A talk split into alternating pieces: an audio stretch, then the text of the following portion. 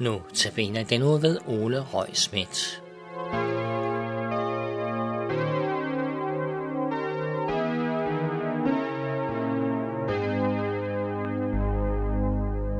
Vi skal skynde os videre til 1. Johannes' brev. Allerførst vil jeg dog lige stanse ved et begreb, som jeg tror rigtig mange af os kender fra vores arbejdsliv, nemlig det begreb, der hedder en talsmand. Hvad er en talsmand egentlig for noget? Jo, det er en, der taler ens sag. For eksempel, hvis der på en arbejdsplads opstår problemer mellem ledelsen og en medarbejder, så vil det være sådan, at der er en talsmand, talsmand, der træder til og taler medarbejderens sag over for ledelsen. Det er rigtig fint at vide, at man har en sådan talsmand på arbejdspladsen, hvis man skulle komme i klemme. Men tænk engang, kære lyttere, du og jeg har en talsmand hos Gud, hos, hos Gud i himlen, hos faderen. Hør engang her fra 1. Johannes' brev, kapitel 2, vers 1-2. Mine børn, dette skriver jeg til jer, for at I ikke skal synde.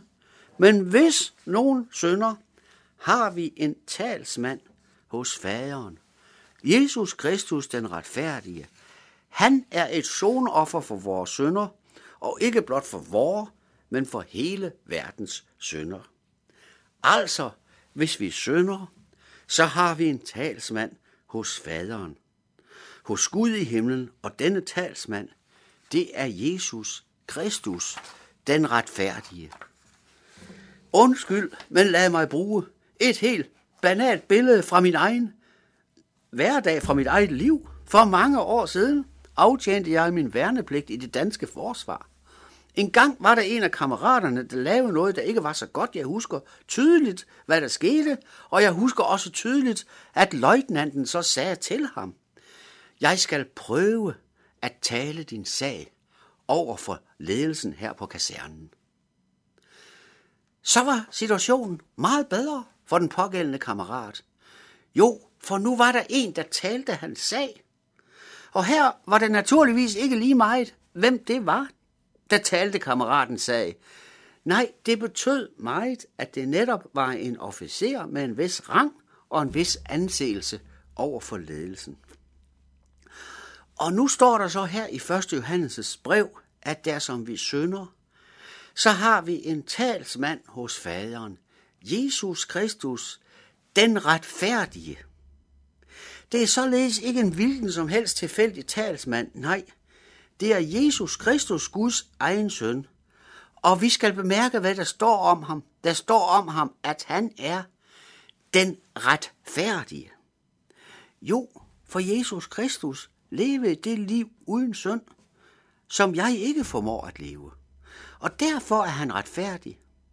Og derfor har han, og undskyld, jeg så bruger billedet igen, og derfor har han, om man så må sige, den rang, den status, den anseelse over for Gud, der gør ham til en helt enestående talsmand.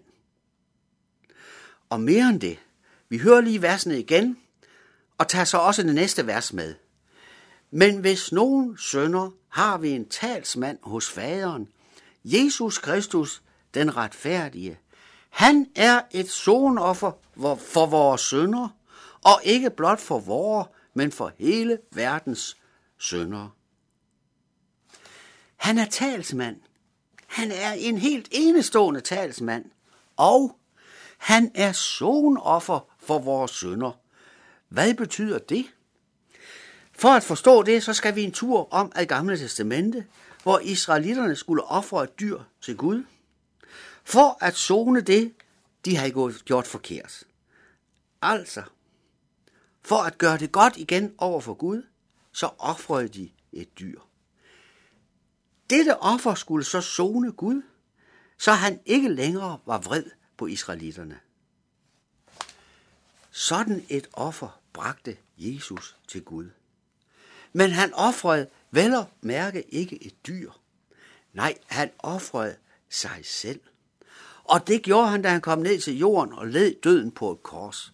Og nu kommer så det allermest vidunderlige. Det gjorde han for din og min skyld. Han tog her den skyld, som du og jeg ellers havde haft. Han sonede din og min skyld over for Gud. Og det er altså ham, der nu er vores talsmand over for Gud i himlen. Kan man overhovedet forestille sig en bedre talsmand? Og det hele bliver skærpet yderligere derved, at Johannes taler således. Han er et zoneoffer for vores sønder, og ikke blot for vores, men for hele verdens sønder. Det kristne evangelium, det vil sige det glade budskab om, at Jesus Kristus har taget vores sønder på sig, det gælder for alle mennesker.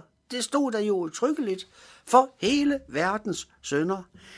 Gaven fra Gud, nemlig den gave, at Jesus er et sonoffer for vores sønder, den ligger klar til alle mennesker.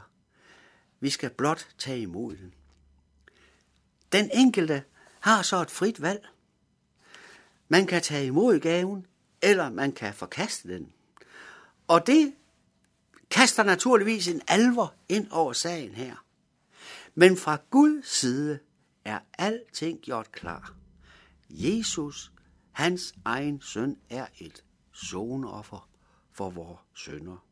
Og det er ham, Jesus Kristus, det er ham, vi har som en talsmand over for Gud, når vi synder. Det er så vigtigt det her, og jeg håber, det er i orden, at jeg skærer det helt ud i pap. Lad os sige, at det drejer sig om mig selv. Jeg hedder Ole. Ja, så er det således, at jeg har en talsmand over for Gud, og han siger, jeg har båret Oles skyld. Og så ser Gud bort fra skylden, og Ole bliver frikendt i Guds dom. Så frigørende, så fantastisk frigørende er det kristne evangelium. Betyder det så bare, betyder det så, at man bare kan synde videre på livet løs? Den problemstilling tager apostlen Johannes faktisk op i de følgende vers. Og det vil notabene udsendelsen i morgen derfor kommer til at handle om.